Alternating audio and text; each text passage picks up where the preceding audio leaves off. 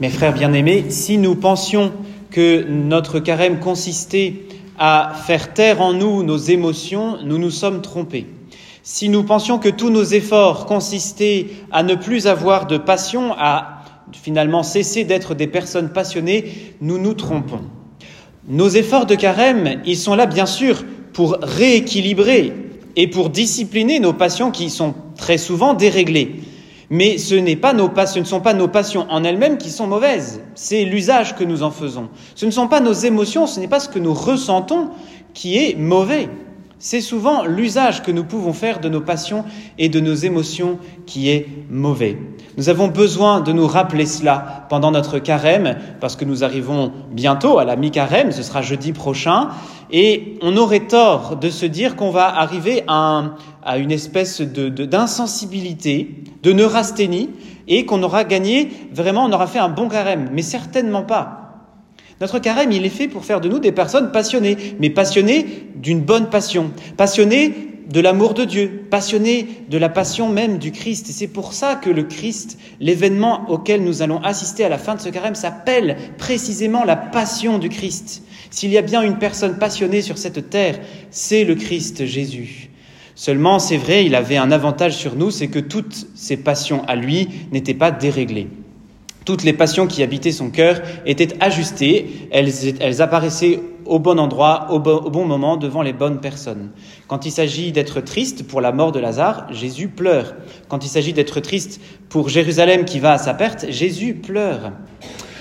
Quand euh, il se rend compte que le, le, Père a révélé des choses au tout petit, il en est joyeux, il exulte de joie même. Parfois, il y a une certaine émotion d'abattement. On, on, entend le Christ dire, quand le Fils de l'homme reviendra, viendra, trouvera-t-il la foi sur la terre? Sans qu'il a presque envie de baisser les bras à certains moments. Alors bien sûr, il ne cède pas à la désespérance, mais on sent même que cette émotion-là, il a pu l'avoir. L'abandon sur la croix, mon Dieu, mon Dieu, pourquoi m'as-tu abandonné? Et il va jusqu'à éprouver, ressentir et mobiliser une passion dont on a très peur nous-mêmes, qui est la passion de colère. Parce que nous, lorsqu'on se met en colère, on se dit forcément que ça va pas. C'est vrai que c'est une des passions les plus déréglées en nous. Et on mobilise notre colère à tort et à travers devant les mauvaises personnes. On n'est plus maître de soi.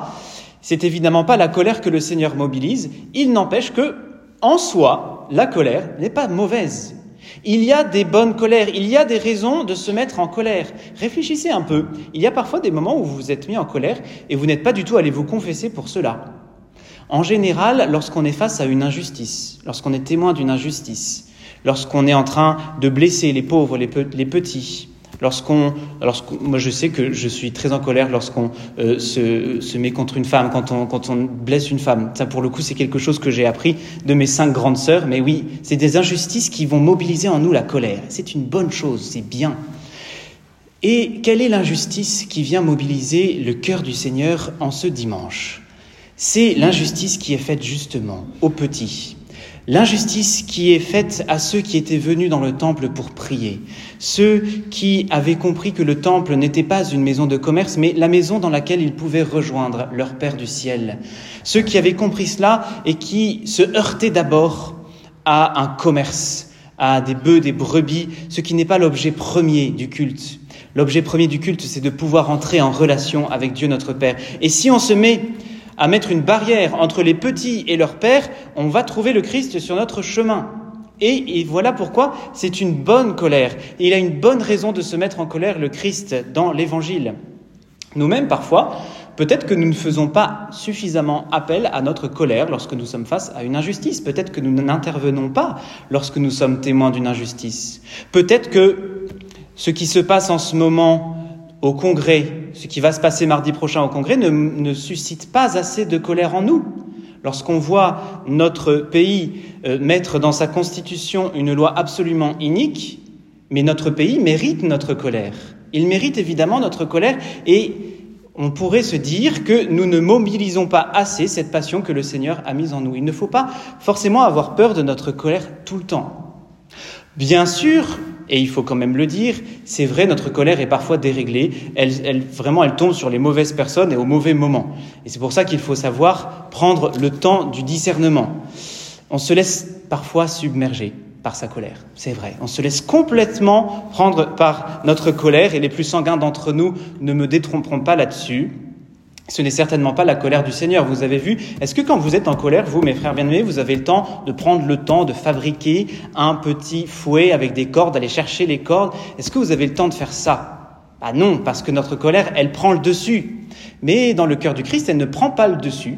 Et on a une colère quand même très surprenante où le Christ, avant d'aller, euh, on va dire, euh, remercier tout le monde du temple, prend le temps de récupérer quelques morceaux de corde, de les tresser, et ensuite de pouvoir enlever tout ce beau monde du, euh, du temple.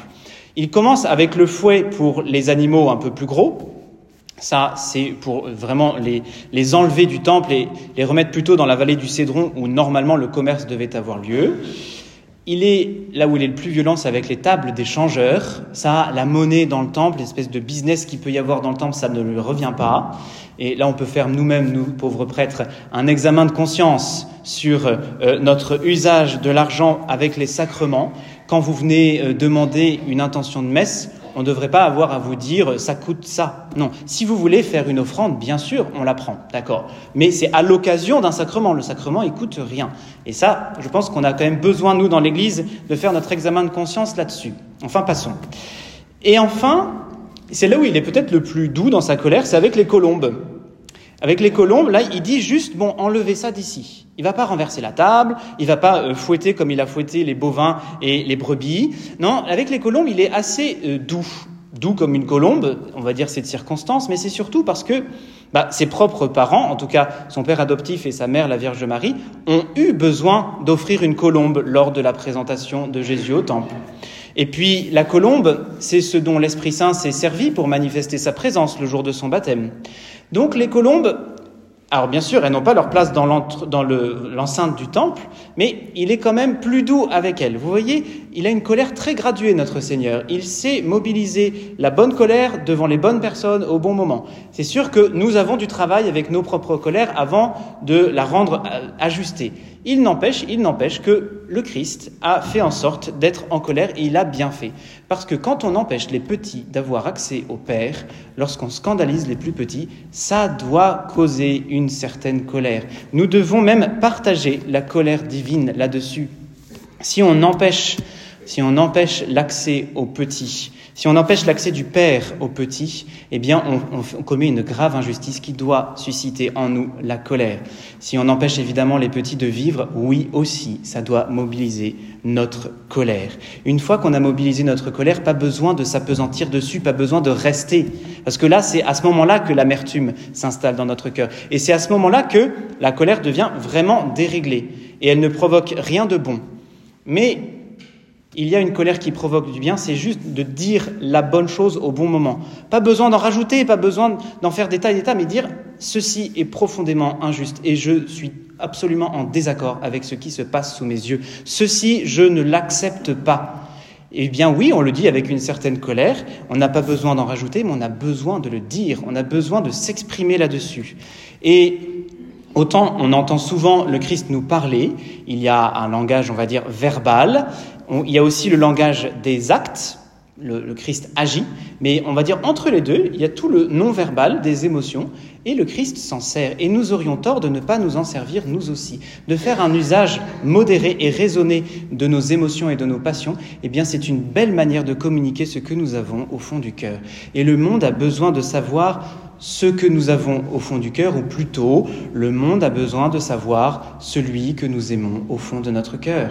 Si nous, si nous savons non seulement mobiliser notre colère face à l'injustice, mais si nous savons témoigner de l'amour que nous portons pour celui qui habite notre cœur, là, l'émotion, ce ne sera plus de la colère, ce sera l'émotion la plus belle, celle de l'amour, que nous avons besoin de communiquer à notre monde. Le monde est a une soif folle d'amour, et il va la rechercher dans des choses qui ne ne le satisferont jamais. va les chercher dans un excès de bruit, dans un excès de plaisir, dans, un dans beaucoup, beaucoup d'excès finalement. Mais il ne la trouve pas justement là où cet amour se fait infini, dans le cœur même de Dieu et dans notre cœur, puisque nos cœurs et le cœur de Dieu sont unis depuis notre baptême. Et puis à chacune de nos communions, on, on réinstalle cette communion d'amour entre le cœur de Jésus et notre cœur. Si nous arrivons à dépasser finalement la colère légitime face à l'injustice pour pouvoir remplacer cette injustice par la justice de Dieu, par l'amour de Dieu, alors oui, nous aurons fait un bon carême. Nous aurons, plutôt que de devenir des personnes complètement insensibles et euh, complètement, on va dire, dénuées de toute émotion, nous aurons fait un bon usage de nos émotions pour communiquer ce que nous avons de plus cher dans notre cœur, pour pouvoir extérioriser notre relation à Dieu, pour pouvoir tout simplement évangéliser, faire en sorte que le Christ soit connu et aimé comme nous pouvons le connaître et comme nous pouvons l'aimer. En cela, nous ferons nous, entrerons dans un cercle, un cercle vertueux, puisque plus nous connaîtrons le Christ, plus nous l'aimerons, plus nous l'aimerons, plus nous aurons envie de le faire connaître, et plus nous le ferons connaître, plus nous le connaîtrons nous-mêmes, etc., etc. Et on se perd dans cette, dans cette relation-là, on va perdre notre vie dans l'amour de Dieu, on va rentrer dans la communion avec un mystère que nous n'aurons jamais fini d'approfondir et de connaître et d'aimer. Et c'est ça la vie éternelle, c'est ça la vie bienheureuse qui nous est réservée. Entrons dans le mystère de Dieu, entrons dans le mystère de la passion du Christ, soyons passionnés nous aussi en ne nous trompons, en nous pas, pardon.